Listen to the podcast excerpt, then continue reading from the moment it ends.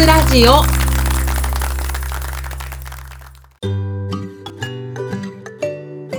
始まりました。キクワイン若津ラジオ。この番組は3000円台のワインをこよなく愛する3000円ワインの旅マスタヤがワインにまつわる活動である若津について論理に語る番組です。ワインが好きな方そしてこれから好きになっていく方に向けてまるで美味しいワインを飲むように美味しいワインの世界をお耳にお届けする番組となっております。はい。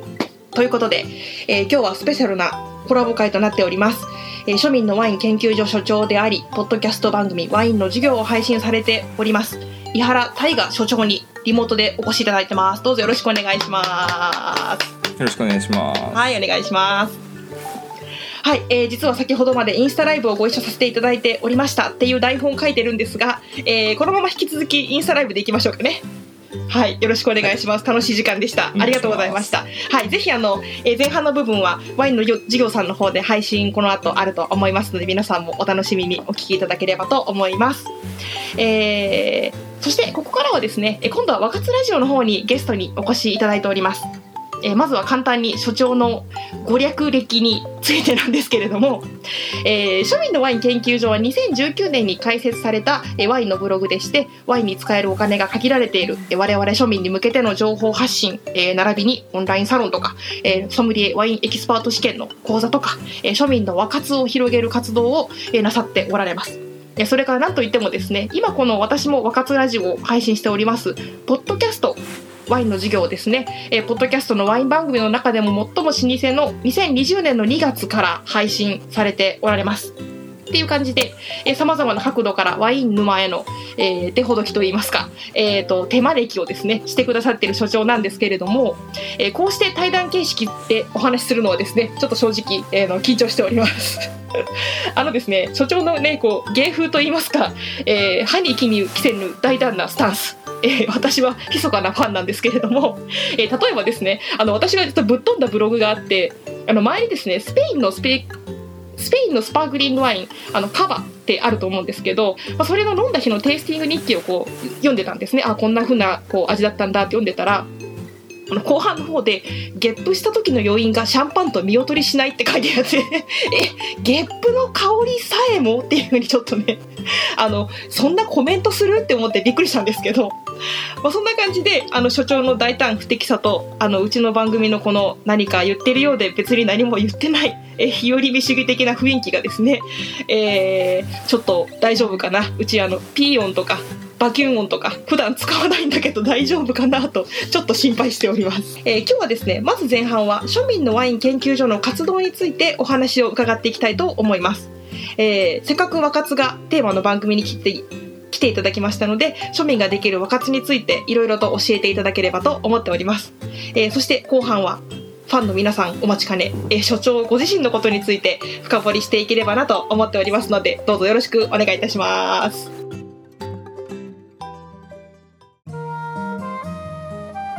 ということで早速ですが所長にお話を伺ってまいりたいなと思っております。いきますね。えーはい。まずですね庶民のワイン研究所、えーワインの授業といった庶民向けのワインの発信を行っておられる所長なんですけれども、えーそもそもどのような人たちに向けてっていうかあのどういった層の方たちに、まあ、この情報を届けたいなとか聞いてもらいたいなと思って活動しておられるのかなというところを聞いてみてもいいですか？全世界の全人類ですね。全世界の全人類。ですごいカッコつけてなんかいけすかないように聞こえるかもしれないですけど、うん。なんだろうこうターゲット絞って可能性を狭めたくないんですよ。かっこよく言うとですよ、まあ、言ったら自分がその時々において感じていることって常に変わるんですよ、はあはあはあはあうんうん。ある意味こうワイン消費家としてどこまで生計を立てることができるのか、うん。まあ、いわば好きなことをして生きていけるのかを挑戦している一人のドキュメンタリー的なコンテンツなんですよね。なんというかっこいいな。あわかわかります？言ってること。うんわかる。わかりますなからります。かこうたまたま得意だったのがお酒飲むことだったんですよね。はいはいはい。それを今こういかにしてマネタイズしていくかっていう葛藤をしてて、なるほどなるほど。だから最初聞いてくださってた方は、うん。まあ、変化を楽しめる反面逆にこうお前前言うとることと違うやんけこいつないわっていうケースも多々あるんですよ。なるほどなるほど。あ思ったよりもあのーエコノミックな話でした。プロセスエコノミーですね。いわゆるね。すごいですね。なるほど。わかりました。ありがとうございます。えっ、と、えーそれからそもそもあの私たちって、まあ、多分ほとんどの人がね自分のこと庶民だと思ってると思うんです。えーのまあ、自覚のあるあ一大セレブはまあ別として、まあ、ワインに使えるお金っていうのは誰しも限られてるものかなと思うんですけども、えーまあそんな中でもできるだけ美味しいワインが飲みたい。しかもできるだけ安くってなった時に、えーこの2019年からの研究活動の結果どこで買うどうやって買うと、えー最も安く買うことができますかそして美味しいワインを。あのこれはね月にどれぐらい飲むかによっても変わってくるしなるほど。月にどれぐらいの予算があるかでも進め方変わってくるんですよ。そうか。うん確かにな。あとなんか知ってる銘柄を30種類ぐらいでルーティンさせたい人とうんうんうん、うん、マスターさんみたいに玉砕覚悟で毎日違うワイン飲みたい人と、うんうん。あとブラインドで飲むのが嫌いな人とかネットで買うのが好きな人嫌いな人本当数え出したらバリエーションがきりないんですよ。確かにな。一言でまとめることはできないですね。あのさっきご質問であった、うん。庶民のワインプロジェクトを誰に向けて発信してるか、まあ、さっきなんかちょっとふざけたような真面目な話してるんですけど、うん。これはね僕と飲酒傾向が似てる人ですね。はいはいはいはいはい。例えば毎日1リットルぐらいワイン飲まないときついみたいなこのうん。体質的に、ほううんうん。でも週末には高いワインも飲みたい。でも予算は月5万円前後で抑えたいっていう人にはすごい刺さるコンテンツなんですよね、うんうん。毎日1リットル飲みます。週末はいいワイン飲みますって人は、もう僕と全く一緒のワイン飲めばいいです。全く一緒のものを買えばいいと。予算が半分で飲む量が半分とか。うんうん半分に抑えればいいんですよ。僕が買ってるワインから半分に絞り込めばいいし。うんうんうん。で月予算が12万円の人で、まあ、1日グラス2杯ぐらいの人も、まあ、いわば私が買ってるワインの中から好みを選べばいいかなと。なるほど。それなぜかって言ったらうんうん。僕はあの自分で買ってるものしか基本おすすめしてなくて。よくあのアフィリエーターさんとかでこうセールになってきたらこれを買えキラリみたいなうんうん。短縮 URL をバンバン貼っていくんですけど、うんまあ僕そういうやからみたいなことしたくなくて、うんうん。しっかりこう購入動機からお伝えしたいというかなんでそのワインを買うまでに思ったのかみたいな、こういう経路までしっかり明記してるんで、きっとあの一般消費者の方には参考になるはずなんですよねなるほどだからこんうん。月6万円以上のワイン予算がある人には全く参考にならないんで。わかりやすい。これでも逆に考えると自分と似た飲酒傾向とかなんていうか人を見つけるっていうのも一つもしかしたらなんだろうな購入経路とか考える上では役に立つのかもしれないですかね、えー所長の日々の印象を見ていて分かるってなった人が一番刺さるってことですねいやー分かりやすい。ありがとうございます。あの所長おすすめのとりあえずこれ飲んどけば間違いないみたいなワイン、まあ、このシリーズうん。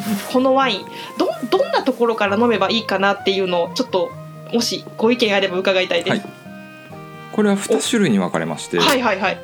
これからワインを絶対に好きになる覚悟がある人。覚悟がある人。好きになる覚悟がある前提で飲む人はうんあのベルーナさんの金賞ボルドーとかあ。エノテカさんのパーティーパックで味覚を鍛えていただければなと。ただ好きになれるかどうか分かんない人、うんうんうんうん。ワインはたまにしか飲まないよとか、うん。そういう人もいらっしゃると思うんですけど有識者が実名でプロデュースしてるワインセットですね。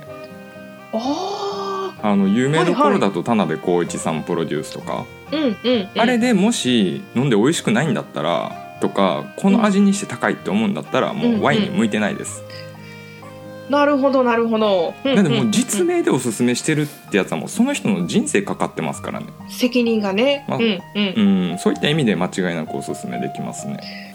まあそれはもうあくまでネットの話なんですけど、はいはい。ネットで買うのに抵抗ある人。あーはいはいはい。これはもうコノスルのレゼルグランレゼルバシリーズかな？あの緑のラベルのはいはいはいはい。うんうんとあとインドミタのデュエットシリーズ以上のやつ。いわばチリの2000円前後のやつですね。うんうんうん。これ飲んで微妙って思うんだったらもう札玉粒かうん。あのウイスキーとか日本酒行ってくださいって思いますね。なるほど。でもこれもねここでまた誤解が生むのがねうん。グラスは気合い入れたお気に入り使っていただきたいと。はああと、うん。温度温度。温度はしっかり守っていただきたいですね、もうぬるぬるのスパークリングとか キンキンの赤ボルドーとかどんなに味覚鍛えてもまずいですからね。なるほど。確かにね。あとロハスな人いるんですけど、そういう人はこう自然派ワインの輸入に特化したインポーターさんのワインを追うのもいいですね。なるほど。これ答えるの難しいよなとか思いながら 書いてたんですけどすごいですね。ありがとうございますえー庶民のワイン研究所では毎年新しい研究テーマをですね設定してこられてると思うんですけれどもまあ去年は例えば、えー箱ワインでしたね。でその前は自然派ワインだったっていうふうに伺ってます、えー改めて2023年の活動目標、えーテーマをですね教えていただけますでしょうか。日本ワインですね、おまあ、この台本書いてる段階ではねあんま積極的に量を増やせなかったんですけど今日たまたまアマゾン見てたら、札幌ビールさんの日本ワイングランポレシリーズっていうんですかね、はいはいはい。あれめちゃめちゃラインナップあって。はいはいはいはい。シリーズコンプリートしたい派なんですよ僕。あ そうなんですね。そう。でうんもううんそのシリーズ出てるやつで割引になってるやつ今日全部買いましたね、おー。すごいうん、まあなんかこう皆さんこう日本ワインにどんなイメージ持たれてるかわかんないんですけど、うんうん。私の場合こう3000円出すんだったら1000円のワイン3本飲みたい方なんですよ。はいはい。で日本ワインって結局みんなお気に入ってて3000円ぐらいの値付けしてるじゃないですか、うんうん。なんで避けてたんですけどなんかこう去年いろいろな会に出させていただいてる中で、うんうん。有識者がねセレクトする日本ワインってなんかヨーロッパの美味しいワインと味の分別がつかないんですよ、でそれだったらなんかこう毎週僕週末はなんかシャンパンとか飲んでたんですけど、うんうんうん。その週末の贅沢ワイン日本ワインに変えてもいいんじゃないかなと思って。でそっちの方がコスパいいんじゃないかな。旅行してくるワインってそれなりにコストかかってるんですよね。関わってる人が多い分、うんうんうん。やっぱ上乗せされるじゃないですか、うんうんうんで日本ワインは生産者から直接買えたりとか、まあ、噛んでても小売りの酒屋さん1枚ぐらいじゃないですか、そうすると 750ml の液体原価って日本ワインが実は一番お得じゃないかなって思うわけですよ。なるほどね。はいはい。具体的に言うとなんか高畑ワイナリーさんの赤鬼シリーズとかってあるんですけど、うんうん。あんなんボルドーだと倍ぐらいの値段してもおかしいんちゃうかなと思っはいはい。てでもそういうワインって結構本当にね有識者の背中を追うと出会えるんですよね。なるほどなるほど。うんうんうんなんで、まあ、今月とかだったらこのカーブデール直隆さんのオーナーが感動した日本ワインセットとかっていうのも買ってるんですけどもうそれもはいはい。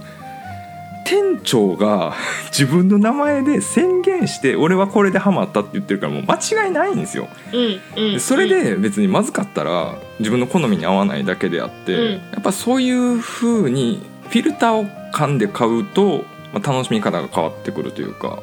なるほどなるほど。うんうん。確かに日本ワインえっと先ほどもおっしゃったみたいに、まあ、週末の贅沢ワインを日本ワインに変えていくみたいなことも含めてちょっと量を増やしていこうかなっていう感じですよね。そうですね、うんうん、ちょっとやっぱり値段が、えっと1000円2000円の日本ワインがそんなに、えっと流通量が、えっと流通量自体は多いんだけれども、えっとどうしても日本ワイン買うと3000円台とか入ってきちゃいますもんね。なるほどで買う時はその、えっとセレクトされたものを選んで酒屋さんとかに今回だったら長野ワインとかだったら信頼できるショップの、あお店があるんですけどそこの人にちょっと1万円で詰め込んでみたいな。あーな所詮あの前もなんか栽培農家さんとコラボさせていただいた時にも話してたんですけど、言うても400ぐらいのワイナリーしかないと。うんうんうん。本気出せばやっぱ2年ぐらいで制覇できるんで、なんか言えるじゃないですか俺日本ワイン全部飲んだぜみたいそれはかっこいいですね。それかっこいいですよ。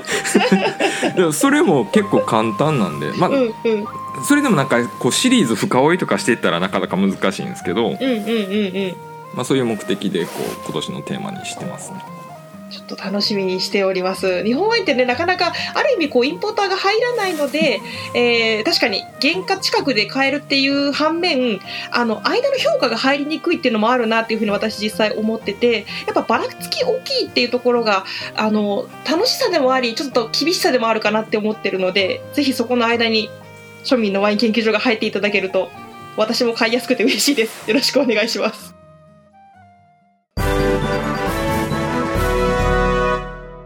番組の途中ですがワインの授業から本当のワインの授業のご案内です。ソムリエやワインエキスパート取得に向けた音声教材でスマホ一つで完結する学習ツールです。隙間時間を活用し暗記することができます。詳細は概要欄のリンクもしくは庶民のワイン研究所で検索してみてください。はい、えー、ではではここからはですね、えー所長ご自身のことについてちょっとお話を伺ってまいりたいなと思っております、えーまず所長えーこれまでのね書籍の中でも、えー語られているかなと思うんですけれども、まあ私も拝読させてもらってるんですけれども、まあ、所長ご自身がワインにハマったきっかけというか経緯についてちょっと伺えたらいいかなと思うんですがお願いしてもいいですか？なんかこうワインハマる前なんですけどはいはい。なんかもう仕事終わってお風呂入って発泡酒飲んでウイスキー飲んでみたいなスタイルだったんですけど仕事クビになってそうなると朝家にいるわけじゃないですか。はいはい。なんかいろいろ考えてると怖なってくるんですよ。そうなってくると冷蔵庫にある缶ってプシュってすぐできるんですよね。うんうん。で記憶飛ばすとその怖さっていうのがなくなるんですよ。なるほどそれまでなんか全く努力してなかったんで、うんまあ、何の武器も持ち合わせてなかったんで再就職とかできないわけですよ。うんなるほど。うんうん。それこそ仕事選ばなかったらいいんですけど田舎だと村社会ですからね。なんかコンビニでレジ打ちしてて知り合いに会うの嫌じゃないですか。そうですよね。で子供もちっちゃかったしマンションも買ったばっかりだったし、うんまあ、妻はサラリーマンですし単身働くの結構きつかったんでうんうん。じゃあもう中小企業資金男子とか取っちゃって経営コンサルでもキラリみたいな感じでやってたんですけどはいはい。取ってからどうっていう未来が見えなくて。ただまあその知識生かしていろいろネットビジネスで小銭は稼げるようになったんですけどうんうんうんなんか胸張れないんですよね。あのうんうんうん。PTA の集まりとかって職業マウンティング合戦が始まるんですよ。そもう子供返さなと思って。そんなんなんや。うんうんうん。これじゃいかんなと思って。はいはい。ふとなんか神の雫読んでたらうん。遠峰一世とかワイン飲んでるだけでめっちゃ贅沢してるじゃない。ですかおおって言ってるだけお酒飲んでおお金になるってなんなんやろうなと思って。はいはいはい。で要はその時に別に朝から飲んでるわけですしうんうん。いわば自分の得意フィールドなんですようん。な好きなことなんですよね。言われてみればね。はいはいはい。うん。うん。でも発泡酒とかストロング系飲料飲んで仕事にしてる人はいないんですけどうんうワイン飲んで仕事にしてる人っていっぱいいるわけですよ。んなるほど。でしかもですよファッションでワイン飲んでる人がたくさんいるんですよ。うんうんうん。だからワイン好きで飲んでる人とお酒好きでワイン飲んでる人って別ジャンルだなと思って。はあはあはあはあ。はいはい。うんうんうんだからお酒好きなワイン好きのポジションってブルーオーシャンと思ったんですね。ああなるほどね。もうだってうん。風間くんとか花輪くんキャラいるっすけどしんちゃんとかマルコいないハイランクとかワインをファッションでとか、あのうんうん。ワインのなんていうかなその高貴なイメージ高級なイメージの方のうん。存在、はいはいはい。なるほど。うんうんでどんなに学生時代勉強してなかったとしてもうんうん。法律上お酒飲むことに関しては20歳から用意ドンでできる敗者復活戦のステージなんですよね。ほあなるほどね。そっかそっか。これ誰にも負けんなと思って。だから障害飲酒量だったら世界トップ目指せるんやなと思って、かっこいい。でそれでもうなんか最初の1本からもうこれ仕事にするぞって意気込んで、うんうん。もうなんか10本目ぐらいからブログ書くようになって。へえ早いそうなんや。うん。今までこう自分で買ったワインを無駄にしてないというか。うんうんうん。はそれでなんかアル中も収まりましたね。あ。なんかだってワイン飲んだらブログ書かなくちゃいけないみたいな縛りができたんでね。飲んだ分ね。そうそうそう確かに。なそっかえそれはもう最初からワインはえっ、とシフトチェンジするぞって言ってシフトチェンジした最初からワインは美味しく飲めてたってこと？何をこんなもんみんな美味しいって思ってるんだよ嘘！っていうのは思ってますよ。いまだに僕なんか普通にハイボール飲んでる方が美味しいですもん。ただそれやめれないですよ。あのうんうん。中毒ワイン中毒にはなってる。おおハイボールじゃ面白くないんですよ。はあ面白くない。あ一応いいですねそれ。はいはいはい、うん。うん、なるほどな。えちょっとそれついでに聞きたいんですけどワインの所長の考えるその面白さっていうか、まあ、ワインをワインこう中毒になるぐらいの面白さってどどんなとこっていう感じがしてます、いや常にこううん、イメージとのすり合わせもあるなそれるしあとははいはい。イメージしてないものがよく出てくるというか、は出会ったことのない味覚を刺激さあれるんですよ、うんうんうんうんうんうんうんなんだろう本当僕尖ったこと言うけど別にビールとか飲んでる人って唐揚げ弁当で我慢できるんって思うんですよね。君毎日唐揚げ弁当食ってるのと一緒ですよって。なるほどね、うん、幅がね幅が。うんうん。そうそうそうそう。味のね。はいはい。確かに。だからこういう味かなっていうイメージと合ってらあ合ってたら合ってて面白いしズレはズレで楽しめるし、どっちに転んでもあそうきたかみたいな楽しみがあるのがやっぱそのビールは味の幅がまあちょっとなんていうかな、まあ、狭いし、まあ、唐揚げ弁当の味の違いぐらいなのが、ワインは本当に鮭弁当もあれば。晩飯違うんうご飯食べるのになんで飲み物一緒にしてんのかなっていう疑問は出てきたっすよね。逆に？なるほど。なそうそうそうそうそう。だからそういった意味で美味しいから飲んでるんじゃなくてそういう楽しさがやめれなくなったっていうのはああーあー確かにな。なるほどな。美味しいと楽しいって確かにあの別で成立する概念ですもんりますね、なるほど。ああ面白いです。なんかちょっと自分の中のあの楽しさみたいなのも代わりに言語化してもらってる感じが今してます。確かにね。ありがとうございます。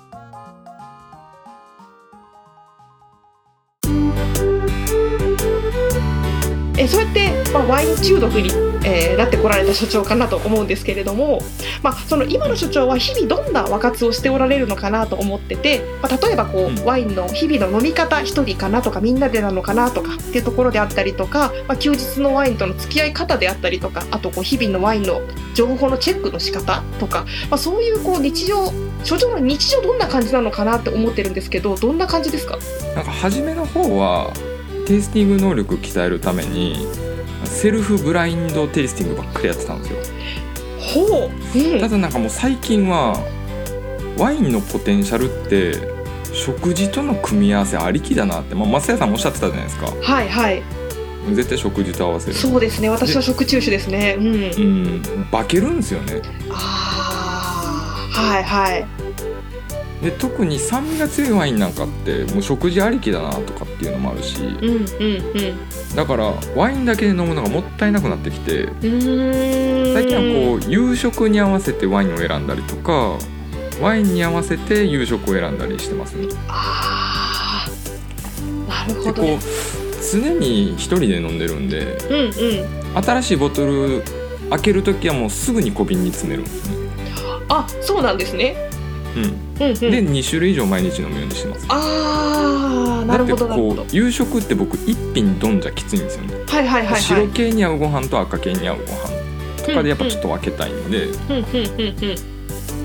うん。あと情報で言うとあの信頼できるワインショップさんのメルマガとか SNS のいけすかない連中とか ワイン会とか試飲会での一時情報を大切にしてます。メルマガとかそういうネット情報、まあ、ネットから得られる情報もあれば、まあ、現地に足を運んで試飲会であったりとかワイン会であったりとかそこでも得てるっていう感じですね、うん。なるほど、うんうん、あとはまあそのワイン飲むこと自体も、まあ、ワインだけっていうよりかはペア,、まあ、ペアリングというか、まあ、晩ご飯これだからこれにしようかなとか今日このワイン飲むからこのご飯にしようかなとか結構そこ重視されてるってことなんですね。うんうんなるほどなるほど。わかりました。ありがとうございます。ちょっと違う角度からの話なんですけれどもえっと、例えば毎日ブログ書くとか収録するとか、まあ書籍を作るとかですね。それって決して楽なことじゃないとあの私思ってるんです。楽なことだけじゃないと思うんです。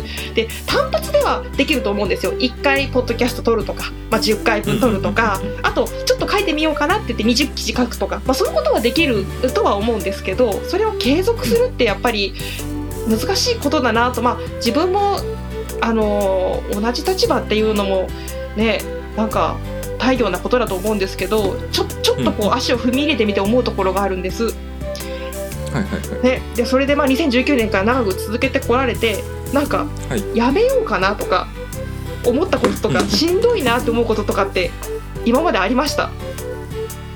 いやなんかもう諦めたらそこで試合終了っていうふうに思ってたんで。かっこいい。最終的にはこうロバート・パーカーさんだったり田崎真也さんだったり、まあ、吉田類さんだったりそれぐらいの知名度になれるように夢見てますね。時々はなんだろうなしんどいなとかああ更新しんどいなみたいな日も実際あるにはあるんですか？いや毎日しんどいですよ。おおそうなんや。えでも歯磨きとかお風呂もしんどいでしょ？しんどい。私苦手です。そんな感じですね あーやらないかんけどしんどいみたいなやつ面倒いそうそうそうそうあー。そうですよね。歯磨きってなんか30何年やっても習慣にならないんですよね。なんかやらないのやらやりたくないでしょ。やるけど。うん。なるほどね。なるほどなるほど。ありがとうございます。それでもまあここまでこうやって続けてこられてなんかこうなんていうんでしょうちょっと漠然とした質問ですけど、まあ、ご自身のこととかあと周囲のこととかなんか変化したこととかってありますか？子供にはずっと遊んでるだけで仕事してないって思われてるんですけど。ひどいなそれ、うん。ある意味こう好きなことやってストレスフリーで生きてるっていうことを証明できてるんじゃないかなと。はあ。うんうんうんうん。なるほえお子さんはなんか「えパパ遊んでるだけじゃん」みたいな感じあるんですか、うんまあ嘘。そ生きていけるよっていう。あーそっか。でもなんか理想かもしれないですよね。辛いことしてお金をもらうっていうことだけが仕事じゃないですし好きなことが仕事になるっていうのって、なんだろう。理想っていうかある意味一つの到達点っていうかうん。あのーいいですよね。雑なコメントになっちゃった。そうまあまあその分収入はだいぶ減りますけどね僕だって去年の年収あー。うん60万ですよ。おー。おー。リアル。それでもやっぱりまだつまだまだっていうかこの先も続けていく諦めたら試合終了。そういうことなんですよね。そこでやっぱ続けれるかどうかですよね。うんうんうんうん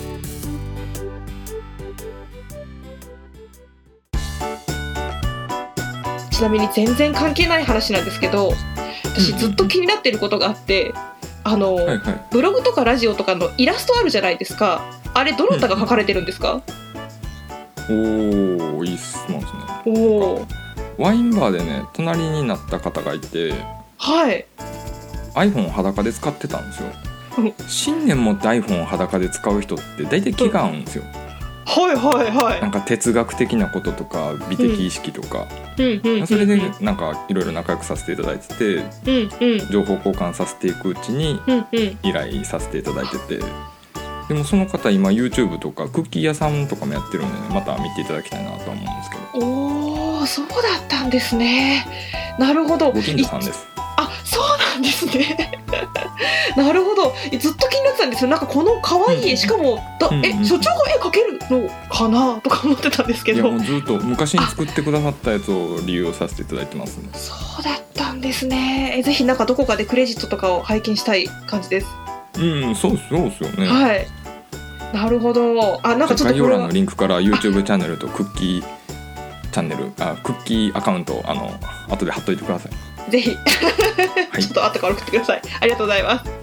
はい、えー最後にここまでの流れとは全く関係ないんですけど、私これ伺うのがすごく大好きなんですけど、えー所長はですね、ワイン以外の趣味とか推しとか、えーハマってるものとかって何かありますか？もう朝から夜何飲もうかなと何食べようかなしか考えてないんですけど うんうんうんうん。ただあの、うんワインだけ詳しいソムリエと話しても全然おもんないんですよはいはいはいはい。そういう反面教師があるんでうんうん。いろんなジャンルを疑似体験することが趣味ですね。やっぱ本読んだりとかなんかこう毎日違う行動をしたりとかそういうのを習慣に入れるのは意識してます。ルーティンとして外せないとかっていうんだったら、まあ、サウナとか水泳とか筋トレとか植物とかペットですかね。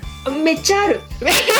うん。めっちゃあった。多趣味ですね。だからうん。なんか違う職業の人の人生を覗きたいとかっていうのがあるんですね。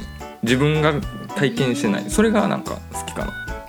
なるほどドキュメンタリーとかよく見ますね。ああへえなんかでもあれですねすごくもちろん職種にも興味あるってこともですけどやっぱ人に興味あるっていう感じなんですかね。違う人生だったり、うん違う人の考えとかまそうですね。あうんありがとうございます。そっかそっか。じゃあけ結構いろいろやってみる感じですか？やってみようかなと思ったら。だから損切りは早いです だからカメラとかなんかやってみようかなと思って、うん。なんかレンズとかいろいろ買っても無理って思ったらすぐ全部売ります。あ売るんだ。そうそう。iPhone でええやんと。やってみるってことですねひとまずねそうそうそう なるほど。わかりました。ありがとうございます。はい。ちょっとたくさんの質問に答えていただいてありがとうございました。貴重なお話がたくさん伺えたかなと思います。えーラジオ聞いてる皆さんにも有益な情報がね、あの、ワインの買い方であったりとか、ハマり方であったりとかあったかなと思いますし、なんか、しかもこれちゃんと書面にしてアンソロジー本に出ますからねありがとうございます。ちょっと紹ございます。介してもらっていいですか？はい、ちょっと、あの、今ちょっとじゃあ、所長も言っていただきましたが、えー、マスターの方がですね、えー5月に、あの、同人誌の即売イベントがあるんですけれども、まあ、そこでアンソロジーって言ってですね、まあ、いろんな作家の方に、えーエッセイを書いていただいて、まあ、一冊の本にまとめましょうっていうことを今やってるんですけれども、あの、2月の10、1だったか2だったかな2月の半ばまで私も募集しておりますのであの皆さんよかったらマスターのノートだったりとかツイッター見ていただけたらいいかなと思うんですけれどもあのワインと私っていうテーマでですね、えーエッセイ募集しております。ということで「おかつラジオスペシャルワインの授業コラボ会」をお送りしてきました。はい。本当にありがとうございました、えー、3000円ワインはですね庶民の贅沢品と思って私も活動しておりますので、まあ、ぜひお隣の沼の住人としてこれからもよろしくお願いいたします、えーということで若津ラジオではお便りを募集しています。今回のコラボ会についてもご感想いただけると嬉しいです。お便りは若津ラジオのホームページのお便りフォームからお気軽にお送りください。またノートツイッターインスタグラムもやっておりますので、えー3000円ワインの民と検索してフォローよろしくお願いします、えー番組の配信は毎月どこかの金曜日となっております。若津ラジオコラボ会今回も美味しいワインのお話がお耳にお届けできたでしょうか。それではまた次の若津でお会いいたしましょう、えー今日の配信は3000円台のワインをこよなく愛する3000円ワインの民マスタヤとワインの授業井原大河でした。ありがとうございます。ありがとうございました。バイバーイ